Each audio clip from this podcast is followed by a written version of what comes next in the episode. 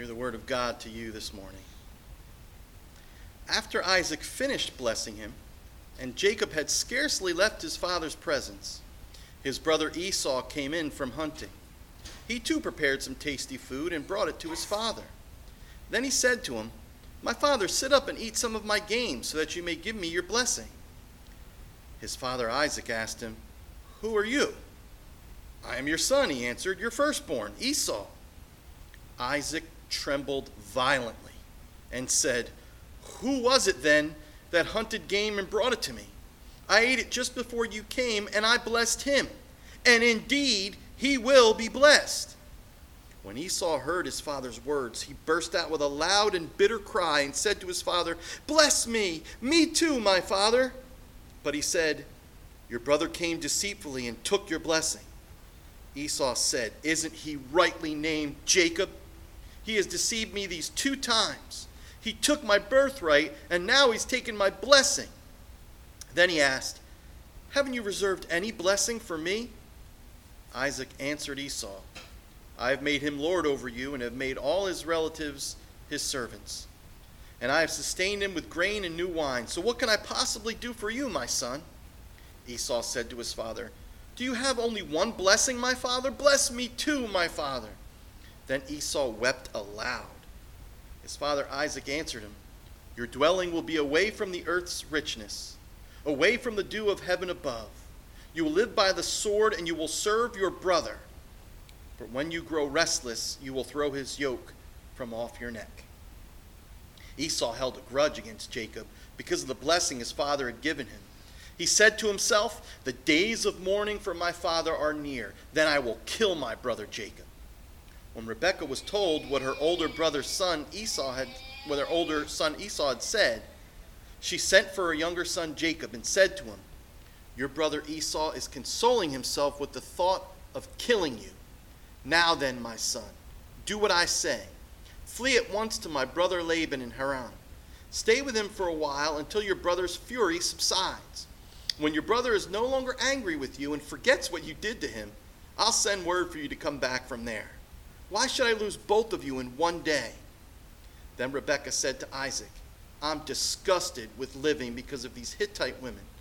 If Jacob takes a wife from among the women of the land, from Hittite women like these, my life will not be worth living.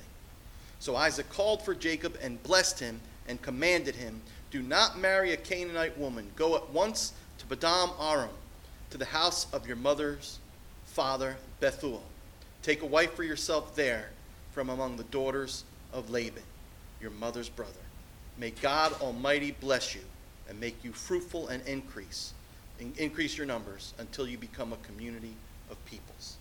Thus ends the reading God's holy and inerrant word. May bless our hearts and lives this morning. You may be seated. Amen. I hope you could see why we had to read the whole thing in order to get the whole story. And I even missed one part. Let me mention this before we formally start. And that is right before chapter 27, we read that Esau went and took Hittite wives to himself. And it greatly grieved his mother and his father. Um, so you'll see why that'll come in in a moment. Let's one more time pray for God's blessing on the proclamation of his word. Father God, we thank you that this is your word. We thank you that you tell the truth, the whole truth, and nothing but the truth. And we thank you that you reveal to us the good, the bad, the ugly, the truth. And yet, most of all, we thank you, Lord, that you overrule the affairs of men to accomplish your holy, righteous, sovereign will. And so, even now, Lord, as we meditate on these words for a few moments this morning, we pray that you would strengthen our hearts, that you would make our hearts more and more of one accord with your will and that, Lord, we would be conformed more and more to the image of your Son, Jesus, who is the chosen one and in, in whom we have full salvation. We pray it in his name. Amen. All right, we're going to start with something very strange, probably. We're going to start with I want to mention that there was something that happened in the book of Exodus that'll help us clarify some of the things going on here Genesis 27, and that's this. You may recall, if you read the book of Exodus, you may remember that the beginning of the book, the midwives would help the Hebrew women give birth, right? You might remember that. And if you might remember, Pharaoh said to the midwives, who were Hebrew, by the way, if while the Hebrew women are giving birth, if it's a girl, let them live. You remember this? Some of you? But if it's a boy, kill it. Kill, not hit him. And if you remember what happened, it says, um, this is what we read in Exodus 1:17. The midwives, however, feared God and did not do what the king of Egypt had told them to do. They let the boys live. You remember that, right? Well, when the Pharaoh eventually took them to task and wanted to know why they didn't do what he commanded them to do, this was their cunning and even deceptive reply. Listen, it's important. This is what they said to Pharaoh. Well, you see, Hebrew women are not like Egyptian women. How you like that? They are vigorous and give birth before the midwives arrive. So what are they saying? By the time we got there, he was already born. Sorry about that. My bad.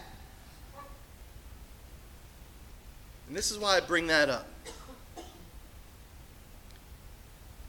Later on in the text, it says, God blessed the midwives because of what they did. And I bring that up because God clearly tells us to obey any authorities that there be on this earth because he established authorities. And so, but we see here where there's a blatant disobedience to authority, but what we need to see is whenever any authority, whether it's a parent, whether it's a governing authority, tells us to literally go against the clear word of God and to sin against God, we are not bound to that, to that command. As in this case, the Hebrew wives feared God more than they feared Pharaoh. And even if they did have to lose their lives, they were going to obey God and not man. You remember the apostles in the New Testament. You remember they were preaching in the name of Jesus. That was troubling the, the Jewish religious leaders. And they commanded the apostles not to preach in the name of Jesus anymore because they saw all this incredible miracles happen, people getting saved, coming into the early church. And you remember what the apostles said? You judge for yourself. Is it right to obey God or man? And so they kept on preaching. Now, they got beat up for it, but they kept preaching in the name of Jesus because that was God's will and it was the right thing to do. Now, why would I bring that all up when we're talking about Genesis 27? Well, as some of you know, um, so I'm not sitting in front of a desk all day long reading commentaries. Sometimes I like to get out in my garden or I like to do stuff where I'm moving around. So I listen to other people's sermons on the text I'm going to preach on. So it kind of helps me get in that frame of mind, helps it percolate in my mind. And I got to say, this time I was amazed at how wrong these preachers were. They go on and on to criticize Rebecca. They go on and on. They just sit there and tear her apart. And I think what's, what's important to see is as much as some folks, some preachers spend a lot of time speaking about how manipulative how deceptive Rebecca was, how badly she showed favoritism to Jacob over Esau, to the point of orchestrating. Listen, we got to see this. When you read these, these details, it's so interesting. She went so as far as to orchestrate one of the most incredible cons in history. Can I get an amen? Like how, when you read that, you say, how'd she pull that off? So this woman was some was a force to be reckoned with. Amen. She was quite a woman. And I think what we need to see here is that just like all of us, we forget this so often because we want to be the heroes of the story. But just like all of us, Rebecca was saved by grace through faith. And that means she was a mixture, hello, of pure and bad motives. Ever think about that? You think everything you do for Jesus is for pure motives? I'll tell you what, whenever I search, you know, search me, O Lord, see if there be, oh, that's a scary prayer. Because the Lord goes, oh, now that you're talking about it, right? Why did you help that person out? Just because you love me? Or maybe there's some other stuff going on. Or why'd you pick that particular ministry to volunteer for? May not always be out of sacrificial love for Jesus. Well, why would we judge her any differently than we judge ourselves? Before we attribute poor, pure shrewdness and intrigue to this dear Old Testament saint, let's remember now, this is the thing that really hit me because it's, it's in the text. That's why I didn't like what the, the other preachers were saying. They weren't dealing with the text. Notice one very important detail, and we would only know this if we've been going through Genesis or if we read it before, because in chapter 25, you remember what the Lord told her? She had the two twins in her womb. She had the twins in her womb. And what did God tell her in chapter 25? The older will serve the younger. The point being is, Rebecca knew all along Jacob's getting the blessing. At least that was God's will. Now, her problem obviously came in and she had to try to manipulate and deceive and not rest in the Lord, knowing that His will would be done. That's the issue. And that's where, where we get, you know, both her flesh and the, the spirit working in her. Because she knew from God's very mouth that Jacob would be the one who would inherit the blessing of Abraham. You remember what God said to Abraham? I will bless you uh, all nations, I will make you into a great nation, and all nations on earth will be blessed through you. And I will give you a promised land. Well, you remember, we went through that whole thing that, that Abraham kept trying to give that blessing to um, his other son Ishmael. But you remember, God said, uh uh-uh, uh, it's Isaac, the miraculous, the son born in a miraculous way. He's the one that's going to take your, going to receive the blessing. And now we have the same thing. It should be Esau, by rights of he being the older brother. But instead, God says, we're going to break that too, just to show you. We're going to talk about that in a moment, but I don't want to get ahead of myself. But it's through that line. That's the interesting thing. All this intrigue, all this craziness, as we're going to see, the, the, they put the fun in dysfunction, this family. And yet, through it all, God's sovereign grace is going to shine through like a beacon because I will say this from the pulpit until the day take, God takes my breath on this earth. It's one of the very fundamental lessons that we, we have to come to terms with. I don't care what your theological persuasion is, we have to know this for a fact God is God. He's God. Man isn't. Never will be. Now, the question comes in as to whether she favored Jacob right from the start because of the prophecy, or if, as her flesh kicked in, there was a bond that was created. Because we remember in chapter 25, too, it says she favored him, but why? Because he was a homebody. Jacob liked to hang around the tents, you know, vacuum for his mother, you know what I'm saying? Whereas we got Esau doing what? He was out, he was a manly man. He was hairy, that guy. Uh, he might have had a little Italian in him, I don't know. But he was out there and he loved hunting game, and his dad, that, that, that spoke the right language, right? The way to a man's heart is through his what? Stomach. And so she favored Jacob more. And we don't, like I said, we don't know exactly what caused her to go into this, to such great lengths to pull off such a crazy, deceptive plan. But we have to see something here. Isaac, who was the head of the home, Ephesians 5 holds true. He was the head of the home. My, one of my friends calls it the Fed head, the federal head of the home. Uh, so she said, What does the Fed head have to say? I'm like, Now, wait a minute. Um, but he favored Esau. And here's the thing that's interesting. When we pick on Rebekah, what we, do, we fail to see sometimes this Isaac knew very well from the prophecy, because there's no way his wife kept that from him, that Jacob was going to get the blessing. And yet, what was Isaac about to do? He was about to flout the clear word of the Lord. Did you notice that? In other words, instead of blessing Jacob, he, he was like, hey, son, to Esau, go out and get me that game. You come back, you feed me, man, you're going to get the blessing. So when we pick on Rebekah, let's not forget Esau. I mean, let's not forget, excuse me, Isaac was not functioning as the covenantal head of his house the way he should have been right? Now, you ever, you ever hear the expression, he was thinking with his heart, not with his, with his uh, heart, not with his head? Well, Isaac wasn't thinking with either. He was thinking with his stomach. So much, though, that he, listen, so much so, this is where his culpability comes in. He was willing to put the entire plan and purposes of God at risk, humanly speaking, simply because of his own earthly, fleshly appetite and preferences. Hello? How many people today, and sometimes even we as believers, fall into that? And what I want you to notice is very interesting. If we go back to Genesis 25, 28, it doesn't tell us why Rebekah loved Jacob. It just says Rebekah loved Jacob. That's all we read.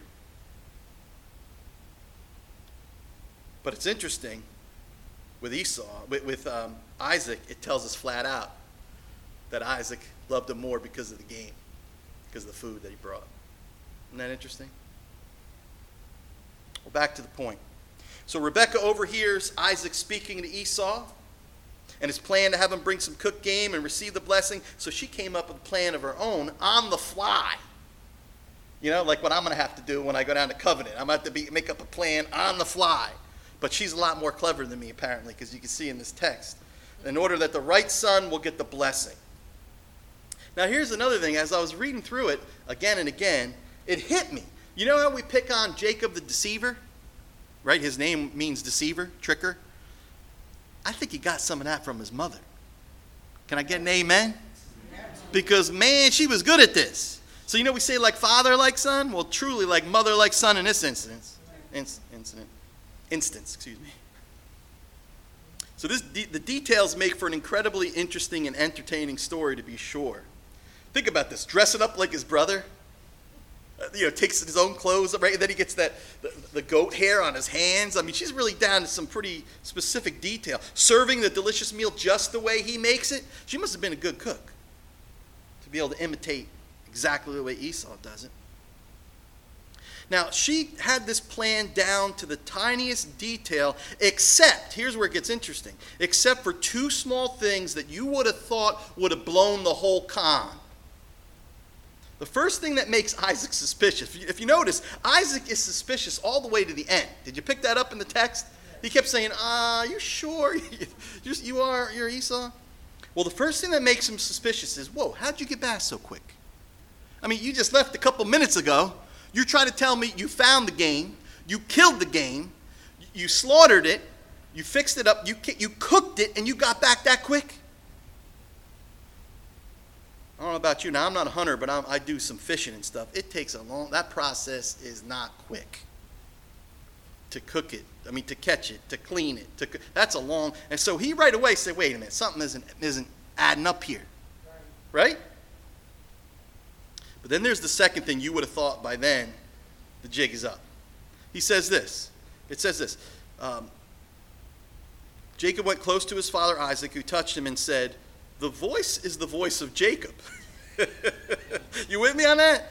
The voice is the voice of Jacob, but the hands are the hands of Esau. Right.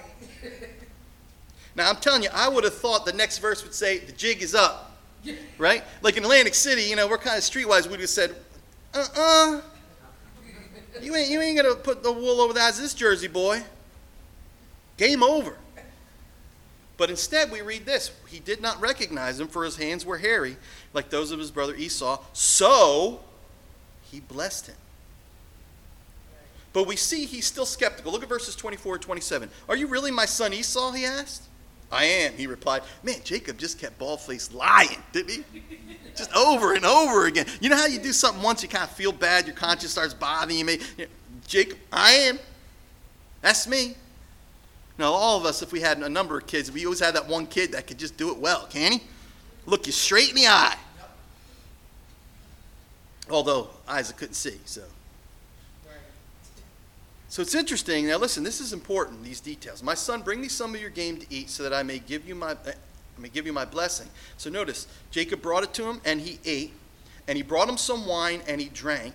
Then his father said to him, his father Isaac said to him, Come here, my son, and kiss me.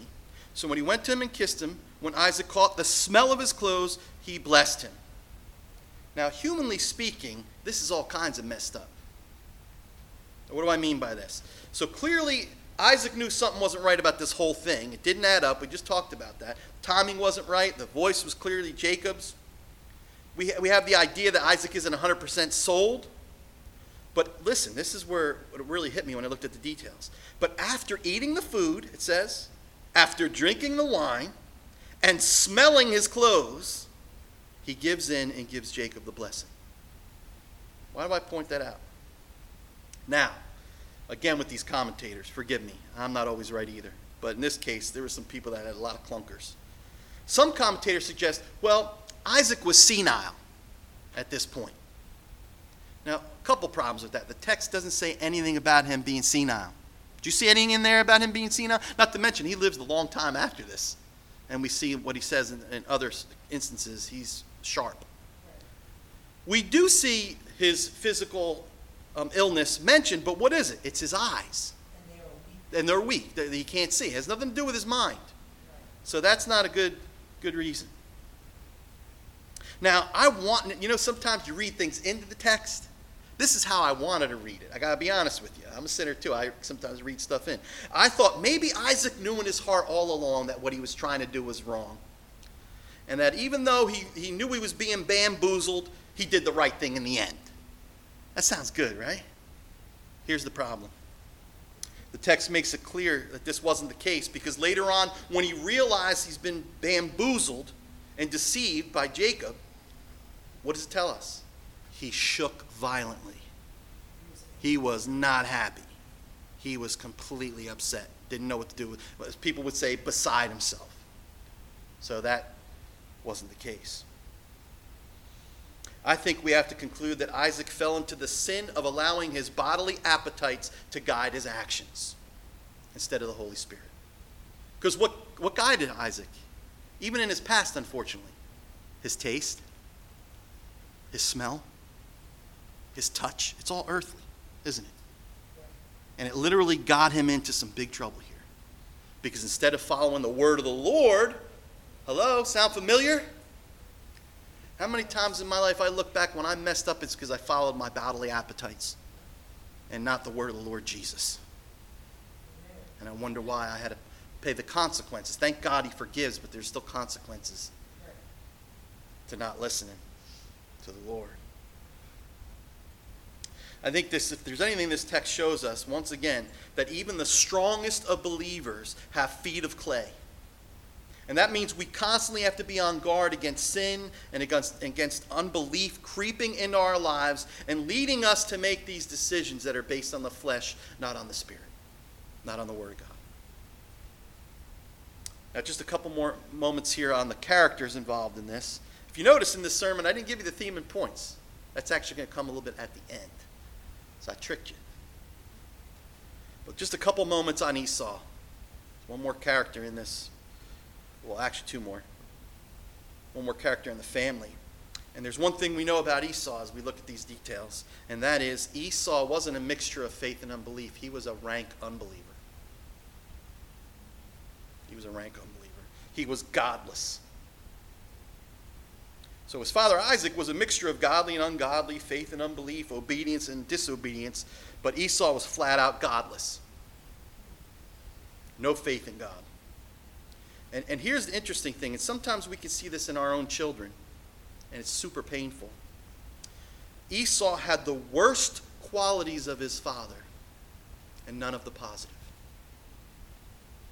That's a tragedy.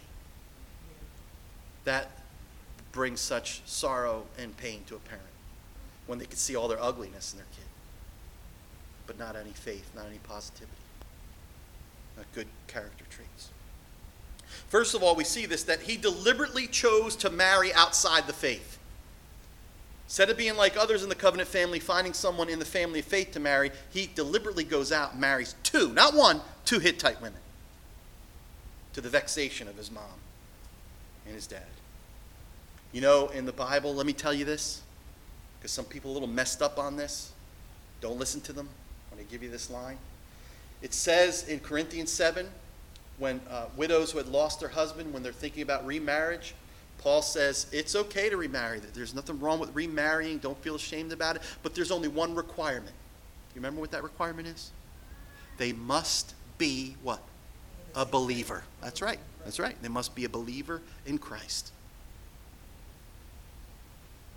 And unfortunately, I get this sometimes when you have two, a couple that wants me to marry them, and somebody will say, oh, they're unequally yoked. Well, unfortunately, sometimes they're equally yoked. You know what I'm saying? They're both unbelievers. Now, it says in the text that they were a sort, these women that he married were a source of grief to Isaac and Rebekah. It doesn't tell us why, but it only stands to reason. these women would worship false gods and idols. And their ways would be contrary to the ways of the Lord God, and this that obviously would vex the godly parents as they see the women leading their son more and more, willingly, of course, into sin. And remember commandment number one, what's that? I am the Lord your God. You shall what? Have no other gods before me. Worst thing about Esau is we find it in chapter 25, 34, just a couple more words here. Esau despised his birthright. You remember that? When Jacob tricked him earlier on? He basically saw it as of no value. So listen, and this is so convicting. For one moment's pleasure, he sold his soul. Am I making that up? Hebrews 12, 16, 17.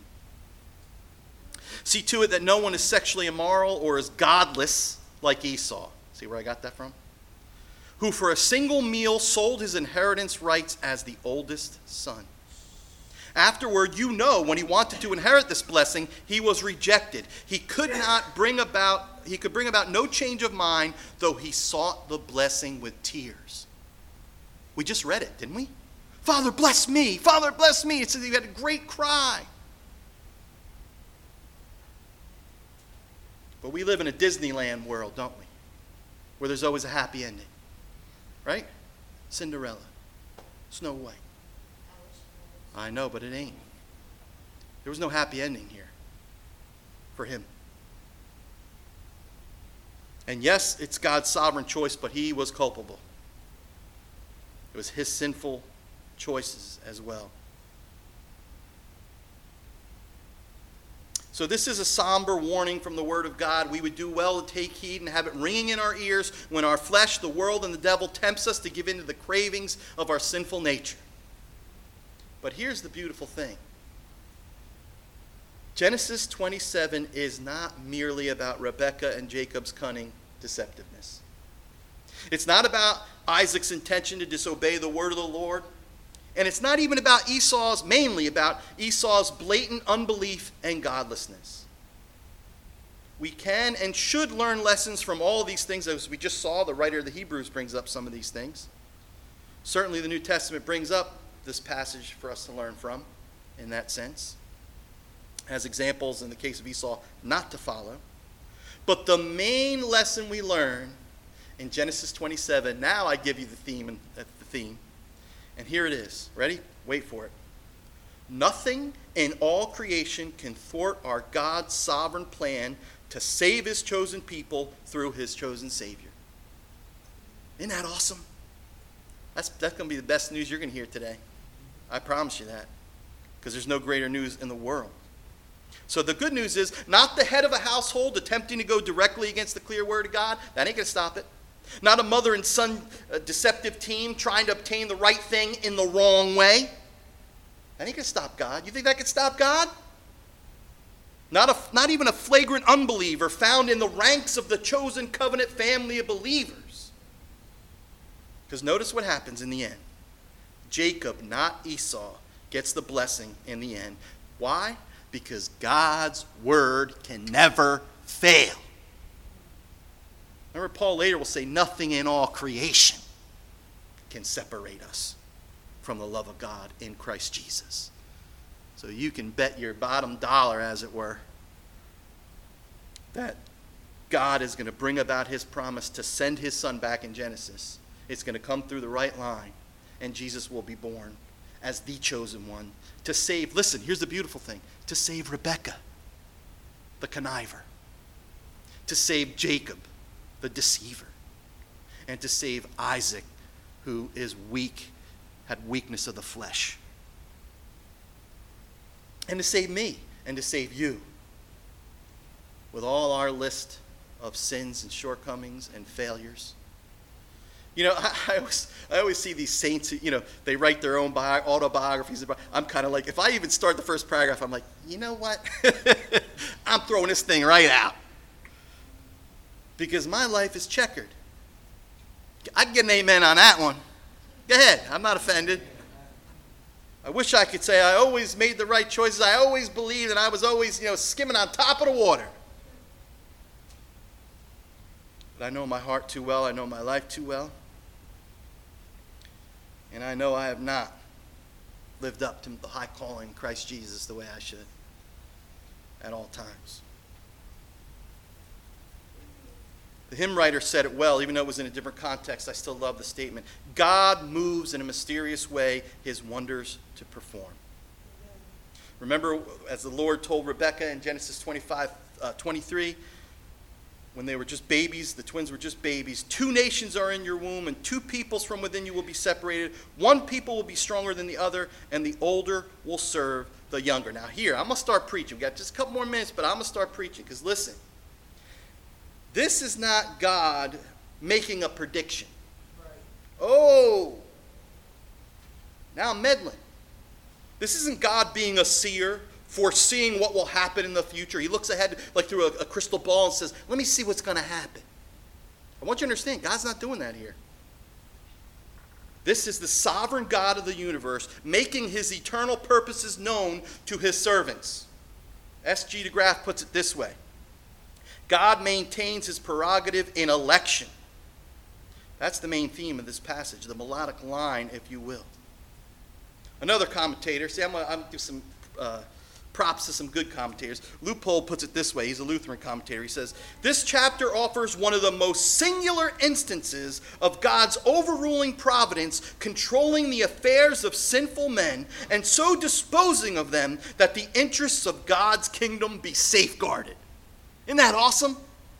Oh, I'll put it in, in a little more modern English for you.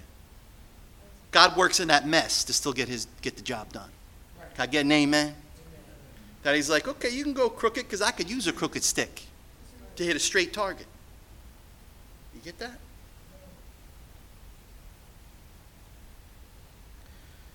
How do I know this is true? I always go back to the Word because that's, that's always the best commentary on the Bible is the Bible itself. And you know where I'm going to go. I quoted it for our prep for worship, Romans 9. And this is what we read there. Not only that, Paul says, but Rebekah's children had one and the same father, our father Isaac. Yet before the twins were born or had done anything good or bad, in order that God's purpose and election might stand, not by works, but by him who calls, she was told, the older will serve the younger, just as it is written, Jacob I love, but Esau I hated. See, this is the best news a fallen sinner could ever, ever hear salvation, that is, deliverance from the power and the penalty of sin, rescue from death and hell. Think about that. A place at the table at the banquet of the Lamb is a pure, unadulterated, listen, free gift of God's sovereign grace in Christ Jesus. And notice, salvation is not by works, but by him who calls. So look, why is Abraham? Why Isaac? Why even the conniving, scheming Jacob? Why are they the ones that God decides to choose and to save? And, and so much to the point, listen to this. For the rest of eternity, we see through Old and New Testaments, how is the one true God of the created heaven and earth referred to? The God of who? Abraham, Isaac, and wait for it, Jacob. Many times in the Bible, he's just the God of Jacob. The other two aren't mentioned.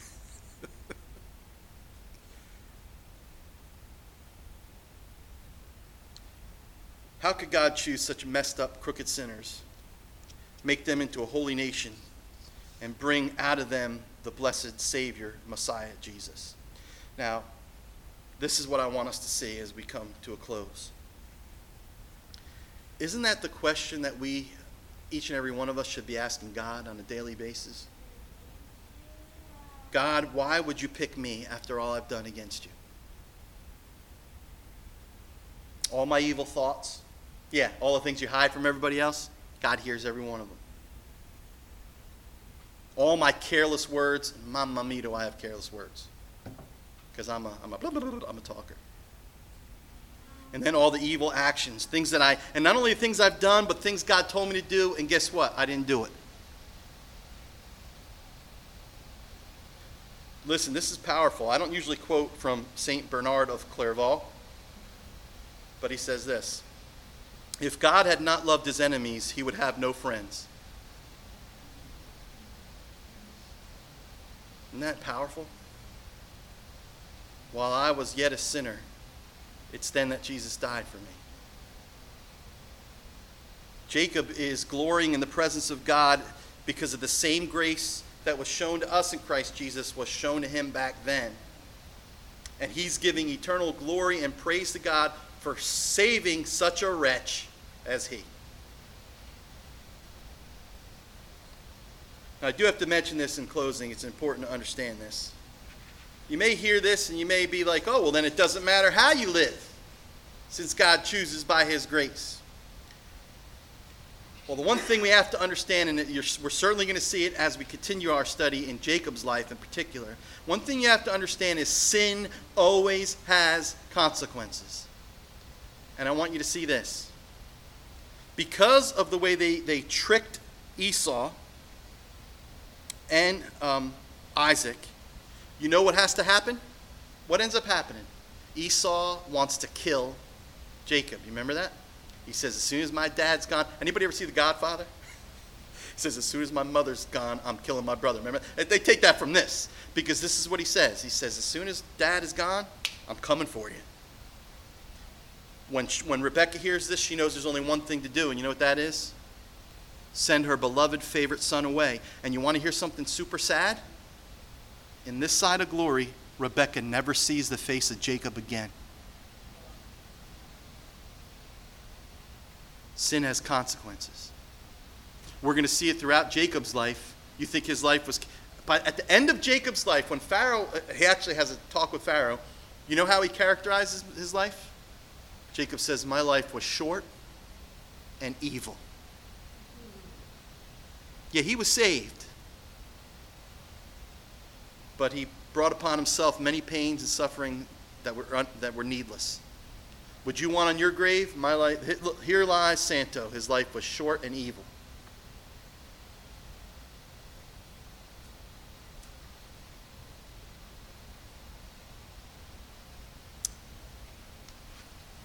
The good news is this God, in His grace and His mercy, His will will be done. I'm going to close with Ephesians 2 8 to 10. You remember that passage? For it is by what? Grace you've been saved. Through faith. And notice, this not of yourselves. It's what? A gift of God. Why? So no one can brag. For we've been created in Christ Jesus to do good works that God prepared beforehand that we should walk in. All glory goes to God, not Abraham, Isaac, Jacob, or you and me. Amen. Let's pray. Father, we do thank you for your mercy. We thank you for this incredible, intriguing passage where we see that even though man proposes, the Lord disposes. We thank you, Lord, that you work all things together for the good of those who love you and are called according to your purpose. But we also thank you for the warnings from your word that keep us from false paths, from paths that will lead us to harm and destruction and, and the harm of others. We thank you, Lord, that you sent Jesus, the chosen one, who is greater than Abraham, Isaac, and Jacob all put together. And we thank you for his mercy that he's shown us on the cross and in his resurrection. It's in his name we pray. Amen. Amen.